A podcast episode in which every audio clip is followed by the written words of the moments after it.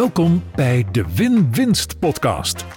De inspiratiepodcast voor boekhouders en andere financials die willen bijdragen aan financieel gezonde en winstgevende bedrijven. En voor de ondernemers die dat winstgevende bedrijf willen bouwen. Femke Hogema gaat in gesprek met experts en ze deelt haar eigen kennis en ervaring. Laten we samen ontdekken hoe je succes creëert voor jezelf en je klant. Een echte win-winst. Ik was de afgelopen week in Palm Beach, Florida, bij het zesdaagse event van Tony Robbins, Date with Destiny. Iedere dag maakte ik een korte video met daarin een inzicht of een grote les. En in de Win-Wins podcast van deze week zie je een compilatie van deze tips en inzichten. Mijn advies: bekijk deze podcast op YouTube. De beelden zijn een belangrijk onderdeel van het geheel. Dus luister je nu alleen audio-only, schakel dan even over naar YouTube, aflevering 47 van de Win-Winst podcast. Het is nu drie dagen voordat deze podcast-aflevering live gaat. En Jacarino van Advertising Heroes heeft hem volledig geëdit. Maar nu, vlak voordat hij live gaat, stuurde ik Jacarino toch nog een berichtje. En ik zei: Jacarino, er moet nog een stukje tussen. Want mensen die mij nog niet kennen of nog niet zo goed kennen, die zometeen in dag 1 van Date with Destiny vallen, die schrikken zich een hoedje. Want deze eerste dag die je zometeen gaat zien, ja, die begint meteen heel emotioneel. En als je me al wat langer kent, dan weet je dat ik vrij makkelijk toegang heb tot alle emoties. Dus ook een emotie als geraaktheid of verdriet. Uh, maar als je me nog niet kent, denk je misschien, oh, waar ben ik nu in beland? Het zijn zes dagen. Uh, dag 1 ben ik inderdaad nogal in tranen. De overige dagen is dat niet zo. En wellicht om een beetje context te schetsen. Date with Destiny is een event wat erover gaat dat je zelf verantwoordelijkheid neemt voor je toekomst, je bestemming misschien, je destiny. En Date with Destiny gaat daarmee niet alleen over ondernemerschap of je, je werk, maar het gaat ook over relaties, gezondheid. Um, en het gaat er vooral over dat je realiseert dat jouw leven en jouw geluk, dat dat niet afhankelijk is van de omstandigheden, maar dat je daar zelf invloed op hebt en dat je dat zelf creëert. Daar gaat Date with Destiny over. En uh, nou ja, veel plezier met uh, dag 1. Goedenavond allemaal. Ik heb geen, geen, idee hoe laat het is. Volgens mij is het middernacht geweest ondertussen. En aangezien ik vanmorgen om half acht hier voor de deur stond, zijn we 16 uur onderweg. Dik, 17 uur onderweg. En uh, ik wil jullie iedere dag even meenemen in een ervaring. En dan zo'n dag van 17 uur, ja, wat haal je daar dan voor wat haal je daaruit? We hebben, het is veel, het is indrukwekkend. Om uh, half tien vanavond uh, kregen we de eerste pauze van 20 minuten. Met een maaltijd zowaar. En um, het meest indrukwekkende voor mij vanavond uh, was een oefening. En ik weet niet of ik het goed uitspreek. De Hoponopo. Of Hop, Hopono... Ho, Hop, Honopo. Nou ja, zoiets. En het is een oefening van drie zinnetjes. En ik ga hem zo meteen met je doen. Uh, ik moet hem even toelichten. Waar het, de drie zinnetjes zijn: I am sorry, I love you, please forgive me, thank you. En het idee achter die zinnetjes is dat je ze uitspreekt richting iemand en je kan de ander daarmee helen. En je neemt 100% verantwoordelijkheid voor de ervaring en de pijn van de ander. Zelfs als jij daar niks mee te maken had. Dus jij neemt een soort collectieve verantwoordelijkheid op je om de ander te helen in zijn pijn. En dat doe je door die vier zinnetjes. Dus ik zou zeggen, doe even met me mee als je dit luistert. Want anders doe ik het hier maar zo alleen. En ik ga altijd huilen, dus doe maar mee. I am sorry. I love you. I forgive you. Thank you. Please forgive me, was hem. Oh, nog een keer. I am sorry. I love you. Please forgive me. Thank you. I am sorry. I love you. Please forgive me. Thank you. I am sorry. I love you. Please forgive me. Thank you. Tot morgen. Right, dag 2 uh, eh, van Date with Destiny. Zit er bijna op, nog niet helemaal overigens. Uh, en, ik ben moe, dus mocht ik er een beetje vermoeid uitzien, dan klopt dat. En het is natuurlijk echt onmogelijk om 14 uur samen te vatten in een uh, videootje. Maar ik heb één onderdeel eruit gezocht. En dat heet de, de Spheres of Influence. Wat ik echt een heel nuttig onderwerp vond en waarvan ik denk dat het ook best wel overdraagbaar is in een paar minuten. Um, het, het, verhaal is dat we allemaal beïnvloed worden op drie belangrijke gebieden van ons leven. En die drie belangrijke gebieden zijn relaties. Dus je intieme relaties, maar ook relaties met ouders en kinderen en vrienden. Dus het eerste gebied is relaties. Het tweede gebied is werk, maar ook uh, je missie. Uh, en uh, misschien de wereld, hè, het bredere gebied, werk, missie. En het derde gebied is jezelf, zelfzorg, ontwikkeling, groei. En het eerste wat interessant is om te doen is drie cirkels te tekenen. Waarvan de grootte van de cirkel aangeeft welk gebied in jouw leven het meeste aandacht krijgt. En dat is, voor mij was dat al een heel inzichtgevend iets. Het is niet dat ik het niet wist, maar door het letterlijk te tekenen, die drie cirkels, geeft dat inzicht in hoe jij er, er komt allemaal eten langs. Dus uh, vandaar dat de cameraman Ronald, dank, wat heen en weer moet bewegen, want uh, er moeten allemaal mensen langs. Dus dat is een eerste nuttige oefening waarbij je moet realiseren dat er geen goed of fout is. Er is gewoon bewustwording van het is wat het is. Tweede wat je kan doen is jezelf de vraag stellen: welke van mijn zes basisbehoeften, mijn zes six human needs, in elk levensgebied, welke twee ben ik aan het vervullen? Nou, mocht je nou niet weten waar ik het over heb, er is een uh, Win-Win podcast aflevering over de Six Human Needs. Het is een van de eerdere solo afleveringen die ik een paar weken geleden opgenomen heb. Dus de, de, de eerste vier zijn zekerheid, bestaanszekerheid, geld, onzekerheid, avontuur, variëteit. Uh, uh, bevestiging, dat is de derde. Groei en uh, groei is de vierde. nee, zeg ik nog niet goed. Love, love is de vierde. En de vijfde en de zesde zijn groei en bijdrage, contribution. En schrijf nou eens op in elk van die invloedssferen welke twee levensbehoeften, uh, basisbehoeften van jou zijn nou het belangrijkste. Dus bijvoorbeeld in je, in je relaties gaat het jou daarom, wil je bevestigd worden door je partner? Of gaat het om liefde? En dan gaat het niet om wat jij denkt dat het zou moeten zijn. Dus niet allemaal zeggen, ja, maar relaties gaan om liefde. Het gaat erom wat je aan het doen bent op dit moment. En de volgende stap, is een uitgebreide oefening, is teken nou eens die drie cirkels, die drie invloedssferen van uh, relaties, werk. Um, we zijn echt heel moe, we zijn al twaalf uur bezig.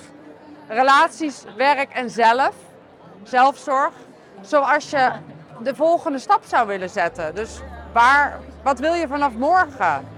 Waar wil je misschien meer aandacht aan gaan geven? En noteer dan ook de, de behoeften in, de six human needs. Welke twee zou je meer aandacht willen geven? En het, het, het heeft voor mij echt wel een behoorlijke switch teweeggebracht om deze oefening te doen. We gaan beginnen.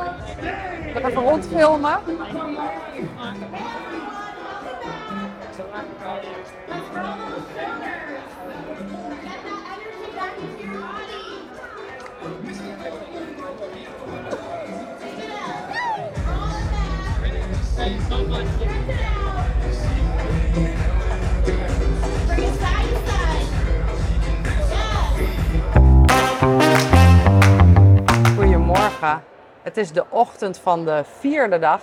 Vandaag is Relationship Day. En gisteren uh, heb ik geen tijd of ruimte gehad voor een recap. Uh, ik lag om uh, drie uur in bed, drie uur s ochtends. We hebben hele lange dagen. En de filosofie erachter is dat als je moe bent, dat je eerder tot de kern komt. Als ik heel eerlijk ben, denk ik, nou, ik heb ook mijn slaap nodig om tot de kern te kunnen komen. Maar goed, het is wat het is. En uh, play full out is ook wel een, ik vind ik een hele belangrijke les van, ja, van zo'n uh, zo'n grote, omvangrijke training. Want je kunt natuurlijk denken, ach, ik heb nu even mijn rust nodig. Of ik wil ook nog even iets anders doen. Of ik heb eigen tijd nodig. Maar een van de dingen van zo'n, van zo'n grote, lange training is... Ga er volledig in, dompel je helemaal onder en laat het ook over je heen komen. En laat niet steeds je gedachten de boel saboteren van ja, maar ik ben moe en ja, maar ik heb mijn slaap nodig. Dus ehm, eh, ik ben hier uh, wel uh, nou ja, met een klein beetje een zwaar hoofd, als ik heel eerlijk ben. En gisteren, er gebeurt te veel op zo'n dag om daar een samenvatting van te geven. Maar wat eigenlijk ook de rode draad is door deze, deze zes dagen heen, of in ieder geval de drie dagen die we nu gehad hebben, is dat we zo leren dat hetgeen wat jij in je hoofd hebt, je gedachten, dat dat niet de waarheid is. Je herinneringen zijn niet de waarheid. Wat wij als mensen doen, is wij onthouden de pijnlijke dingen, de moeilijke dingen, de vervelende dingen. Dat heeft ook te maken met, ja, is how you're wired. Dat heeft te maken met je survival instinct. Dat gevaarlijke dingen maken meer impact, veel meer impact dan leuke dingen. En dat betekent dat we uh, in onze herinneringen hebben we, hebben we vaak de moeilijke en de vervelende uh, dingen die slaan we op. En die maken vervolgens de basis van waaruit we, uh, ja, wie we geloven wat we zijn, wat we geloven wat we doen, wat we geloven wat, wat uh, het wordt hier nu heel druk, wat we geloven wat belangrijk voor ons is. En dat betekent dat je, wat er nou ook nog gebeurt, is dat je je herinneringen ga je onbewust, hè, je doet dat niet bewust, maar ga je veranderen. Ga je generaliseren. Uh, je onthoudt een heel klein stukje en dat ga je vergroten. En dat betekent dat we allemaal voortdurend verhalen aan het maken zijn in ons hoofd. Ik zal nooit dat, omdat ik altijd dat. Dus voor mijn part, uh, ik zal nooit fit worden, want ik ben nu eenmaal stevig gebouwd. Of ik zal nooit slank worden, want ik ben nu eenmaal stevig gebouwd. Of uh, ik zal nooit succesvol zijn, want ik heb geen hoge opleiding. Het zijn allemaal verhalen die je maakt. En het is allemaal onzin. Want je, je bent niet wat je denkt. Je bent niet je gedachten. Je bent niet je verhalen. En als er iets is wat ik deze dagen leer, is om voortdurend te herkennen bij jezelf. Maar je ziet het ook in voorbeelden van de ander. Wat zijn de, de rare gedachtenkronkels die we hebben? De verhalen die we onszelf vertellen. En hoe zitten die je enorm in de weg?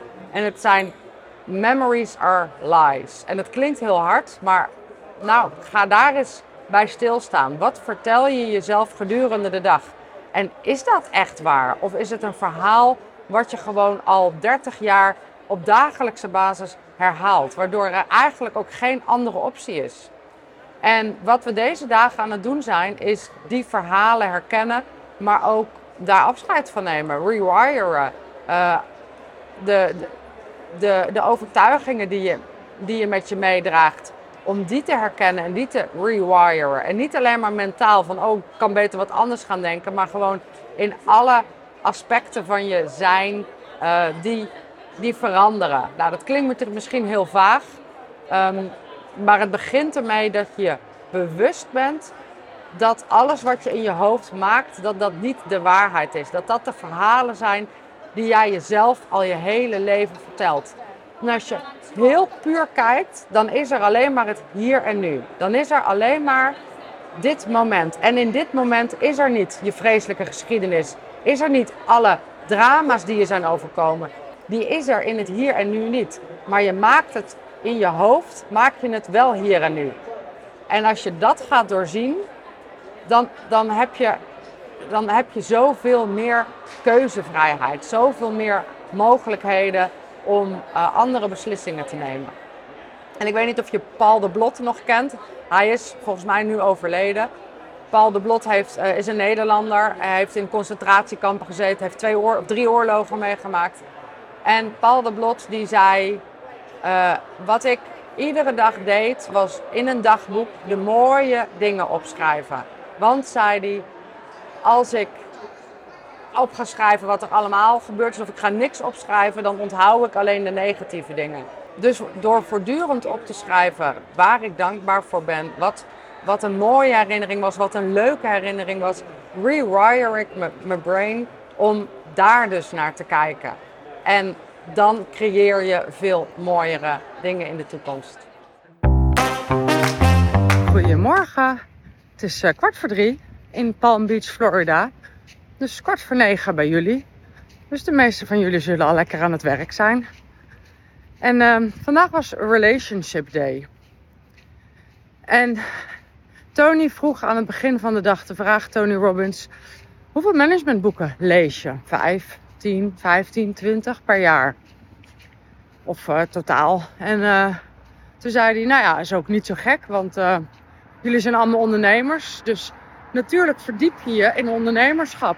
En leer je de strategieën van ondernemerschap. En vervolgens zegt hij, hoeveel boeken over relaties heb je gelezen? En ja, nou, dat waren er dus een handvol in een zaal van vijf, totaal van vijf, ik geloof 7000 mensen. En dat vond ik wel een confronterend inzicht. Het inzicht dat we wel leren hoe je een bedrijf moet leiden, maar dat we nooit ook maar iets, ook maar een flintertje leren over je relatie. En we zijn dus nu, uh, nou ja, tot kwart voor drie s'nachts hebben we ongelooflijk veel geleerd over de stadia van een relatie en de valkuilen en mannelijke en vrouwelijke energie. En mijn hemel, waarom heb ik dit niet honderd jaar eerder geleerd?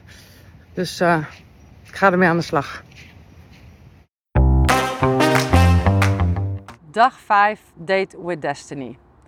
Um, we hebben de afgelopen anderhalve dag gewerkt aan het letterlijk designen van je eigen toekomst. Het ontwerpen van je eigen geluk je eigen toekomst.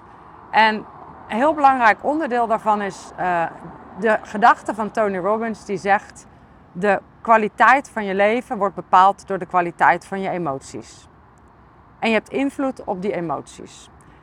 We zijn aan de slag gegaan met wat zijn nou emoties die je bewust of ja, vooral bewust ook nastreeft. Bijvoorbeeld avontuur, liefde, vrijheid, en voor mij is een hele belangrijke, of was een hele belangrijke, hij staat nu niet meer op één, was bijdragen, contribution. En dat klinkt natuurlijk heel mooi dat je wil bijdragen en dat dat een belangrijke waarde voor je is. En we zijn gaan kijken naar de, emo of naar de regels die je voor jezelf hebt gesteld om te voldoen aan dat gevoel dat je bijdraagt. En voor mij was één heel belangrijke uitkomst dat ik eigenlijk vind dat ik altijd moet bijdragen. En dat merkte ik in mijn dagelijks leven als een stress, stressor. Want als ik ergens te lang moest wachten, bijvoorbeeld op de lift of op het vliegveld, of we deden op een training een introductierondje wat veel te lang duurde, kreeg ik daar heel veel stress van. Ik voelde het in mijn schouders, ik kreeg last van stress. Dus het, het idee van bijdragen was goed, maar de uitwerking in mijn regelstructuur, mijn innerlijke structuur, veel minder. We zijn een heel proces van anderhalve dag doorgegaan, waarin we zijn gaan kijken um, welke waarden wil je nou daadwerkelijk naleven om jouw toekomst te creëren, om jouw van het meest fantastische leven neer te zetten. En contribution staat er nog steeds op, maar het staat niet meer op één. Op één staat energie. En joy staat ook heel hoog. En los van die waarden zijn we op zoek gegaan naar en welke regels zitten daaronder. En die regels voldoen aan een aantal voorwaarden. Een van die voorwaarden van zo'n regel is dat je zelf invloed hebt of, of het lukt. Dus als het bijvoorbeeld gaat om joy, dus ik wil meer joy in mijn leven, meer plezier, meer lichtheid misschien zelfs. Wat is dan de regel die ik daaronder heb? En voor mij heb ik die nu omschreven als uh, in de natuur zijn of dansen uh, en dat kan ook dus heel kort even dansen zijn. Um, en bij liefde uh, dat, ik nou, dat ik naar iemand lach of iemand naar mij lacht. Uh, die staat er geloof ik niet eens bij, want dan ben ik weer afhankelijk van de ander. Dus dat ik naar iemand lach of naar mezelf lach. Dus dat ik gewoon glimlach in mezelf. En op die manier hebben we gedefinieerd wat zijn nou echt onze essentiële waarden slash emoties. En wat zijn de regels die je jezelf stelt om eraan te voldoen. En we hebben ook gekeken naar wat zijn de emoties die je wilt vermijden. Emoties als afwijzing of schuld. En ook daar hebben we gekeken naar de regels. Nou, dat klinkt misschien heel simplistisch. Van ja, je maakt een lijstje met emoties en regels. Het is natuurlijk veel meer dan dat. Omdat we daar anderhalve dag mee bezig zijn geweest, is er zoveel al gebeurd. En ben ik zo gaan inzien hoe eigenlijk ik ook hele rare regels erop nahoud voor mezelf. Voordat ik überhaupt gelukkig kan zijn. En dat ik die ben gaan aannemen als waarheid. En daar ben ik niet mee geboren. Ik ben er niet mee geboren dat ik pas gelukkig kan zijn als uh, iemand iets liefs tegen mij zegt. Of dat ik bevestiging nodig heb. Daar ben ik niet mee geboren. Ehm, dus dus dat, je dat, dat kun je opnieuw designen. En dat is wat we hebben gedaan. Ik ben wel erg enthousiast over dit proces. Het is een magisch proces. Het is bizar wat je jezelf eigenlijk aandoet door de manier waarop je denkt. En het is bizar dat je dat gewoon kunt herontwerpen. En dat we dat nu aan het doen zijn en hebben gedaan. En ik vraag me af waarom we dit niet allemaal op school krijgen. En ik vraag me af of ik dit niet in Nederland moet gaan brengen. Nou, dat zijn zo wat overwegingen. Um, ik ga weer naar binnen. Ondertussen ben ik alweer zo'n vier dagen thuis van Date with Destiny. En de eerste dagen heb ik in ieder geval heel veel geslapen. En nu ben ik zo langzaam stap voor stap dingen aan het verwerken. En jullie hebben nog een, uh, een dag zes reflectie van me te goed. En op de zesde dag van Date with Destiny maakte ik iets mee waarmee ik eigenlijk voelde dat ik aan het implementeren was wat ik de dagen ervoor geleerd had. Dus ik vind het heel erg leuk om dat voorbeeld met jullie te delen. En het heeft te maken met de values, de waarden en de emoties die we eigenlijk zelf kunnen designen. Dat legde ik eh, in een eerdere dag al uit. Om je eigen geluk ehm, te creëren. Dus niet afhankelijk te zijn van de omstandigheden of wat anderen tegen je zeggen, maar dat je daar zelf invloed in hebt. Nou, om het cryptische er gewoon even af te halen, laat ik je heel praktisch vertellen wat er gebeurde. Op de laatste dag van Date with Destiny werd, um, kondigde Tony aan dat we een meditatie gingen doen. Maar vlak voor die meditatie gingen we dansen. En um, dus ik legde mijn werkboek, mijn werkboek, uh, Tony Robbins werkboek, mijn schrijfblokje, mijn pen, legde ik op mijn stoel en we gingen dansen. En uh, ik kom terug bij mijn stoel en mijn werkboek ligt er niet. Nou moet je weten, dit is een werkboek van nou 130 eh, pagina's, wat natuurlijk helemaal vol staat met mijn eigen aantekeningen. Dus toen mijn werkboek niet meer op mijn stoel lag, terwijl ik zeker wist dat ik hem daar wel had neergelegd, schoot ik meteen in de stress. Op dat moment ging het licht uit en begon Tony Robbins met zijn meditatie. En ik pakte mijn uh, telefoon en ik ging met het zaklampje van mijn telefoon onder mijn stoel kijken of daar mijn werkboek lag. Toch nog even in mijn tas kijken van heb ik hem dan toch in mijn tas gestopt? Maar nee, niet in mijn tas, niet op de grond. En de meditatie was al begonnen en het was pikdonker in de zaal en heel stil. Dan moet je nagaan. 3000 mensen in de zaal en dan ook nog zo'n 3.000, 4.000 online, dus 7000 totaal. En dan met z'n allen mediteren. En um, op dat moment realiseerde ik me, hey, ik heb een regel gemaakt voor stress. Ik heb met mezelf afgesproken wat er moet gebeuren om in de stress te raken. Dus ik herinnerde mij de regel. En ik herinnerde mij eraan dat ik, als er, dat ik op het moment dat ik niet weet of iets wel of niet gaat gebeuren, dus dat ik de toekomst niet kan voorspellen, wat eigenlijk nooit kan, dat het dan geen nut heeft om in de stress te raken. En dat ik moet vertrouwen dat, uh, moet vertrouwen dat de afloop gaat zoals die moet zijn. En op het moment dat ik me dat realiseerde, liet ik de stress los en realiseerde ik me, het is zoals het is. Als mijn werkboek misschien er niet is, krijg ik hem wellicht wel terug. In ieder geval, het is zoals het is. En mijn stress op dit moment helpt de situatie niet. Sterker nog, dan mis ik ook nog een meditatie. Dus het herinneren aan mijn regel voor stress hielp mij om die stress los te laten. En ik ben die meditatie ingegaan, die was prachtig en transformerend. En na de meditatie draai ik me om naar mijn achterbuurman en ik zeg: Heb jij mijn werkboek gezien? Hij kijkt in zijn, op zijn schoot en heeft twee werkboeken. En hij zegt: Oh, ik heb er twee. Hij kijkt, mijn naam staat erin, hij geeft hem aan mij. Waarschijnlijk was hij van de stoel afgegleden en had hij hem opgepakt.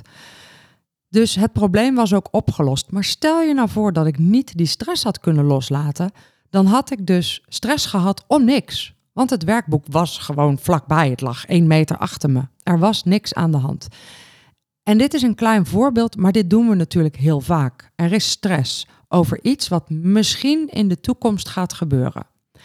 En ik heb nu met mezelf afgesproken dat ik geen stress heb over dingen die misschien in de toekomst wel of niet gaan gebeuren. En dat ik erop vertrouw dat de afloop is zoals die moet zijn. Maar het verhaal is nog niet afgelopen, want een paar uur later deden we een hele lange oefening. Een oefening van ongeveer anderhalf uur in een groepje van vier. Ik had mijn werkboek meegenomen en die had ik ergens in de zaal waar ik die oefening deed op een stoel gelegd. En ik moest hem er af en toe bij pakken en dan legde ik hem weer op de stoel. En na die oefening hadden we anderhalf uur pauze. En dat was midden in de nacht. Maar toen gingen mensen even een hapje eten en ik ben zelfs eventjes gaan liggen slapen. Uh, toen hadden we pauze. En achteraf bleek dat ik op dat moment in die pauze mijn werkboek echt kwijt was. Dat wist ik op dat moment niet. Maar ik had hem daar op die stoel laten liggen in die enorme zaal met die 3000 stoelen. Maar ik wist dat niet, dus was er geen stress. Dus interessant genoeg waren nu de feiten anders. Ik had daadwerkelijk mijn werkboek ergens in een zaal laten liggen waar 3000 stoelen staan. Dus ik was hem feitelijk gezien kwijt. Maar omdat ik me er niet bewust van was, had ik er geen stress van.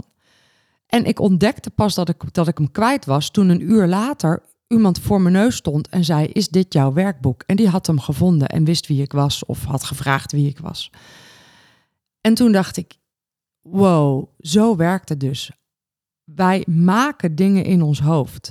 Je maakt stress of je maakt geen stress, maar de feitelijke omstandigheid is daar helemaal niet verantwoordelijk voor. Wij creëren dus stress los van wat de feiten dicteren. Want de eerste keer dat ik mijn werkboek soort van kwijt was, was die helemaal niet kwijt, want was die vlakbij, een meter achter me. Maar had ik bijna stress. De tweede keer was die echt kwijt. Maar, dus het feit was dat die kwijt was, maar omdat ik me er niet van bewust was, had ik er geen stress van. En ik vond dat zo'n zo'n bizar inzicht, zo'n bizarre ervaring, dat ik dacht, ja, dit is wat voor mij een soort van de, de samenvatting is van wat ik heb geleerd bij Date with Destiny. Natuurlijk heb ik veel meer geleerd. Maar dit stukje, hoe je zelf verantwoordelijk bent voor je gemoedstoestand, ja, daar ga ik echt de komende maanden heel hard mee oefenen. Om dat in al mijn cellen voor elkaar te krijgen. Dus dat ik mij niet laat dicteren door mijn verleden of door de omstandigheden of door wat anderen tegen me zeggen. Maar dat ik dat zo goed en zoveel mogelijk in eigen hand heb. Je luisterde naar Win Winst podcast nummer 47 geloof ik. En ik hoop eigenlijk dat je hem op YouTube hebt gezien. Dan zie je alle beelden van hoe zwaar oververmoeid ik eruit zie. Maar ook de beelden van de zaal met Tony Robbins en dansen en alles wat we daar hebben meegemaakt. Um, Mocht dit de eerste aflevering zijn die je luistert, weet dan dat de Win-Wins podcast een podcast is die gaat over ondernemerschap, geld en mindset. De ene week met een gast en de andere week ik. En heel soms doe ik eens wat geks en doe ik een, eh, een compilatie, zoals nu en uh, zoals al eerder ook uh, mijn hike over de West Highland Way. Maar kijk ook die zeker op YouTube. Ik zie je heel graag volgende week weer. Doeg!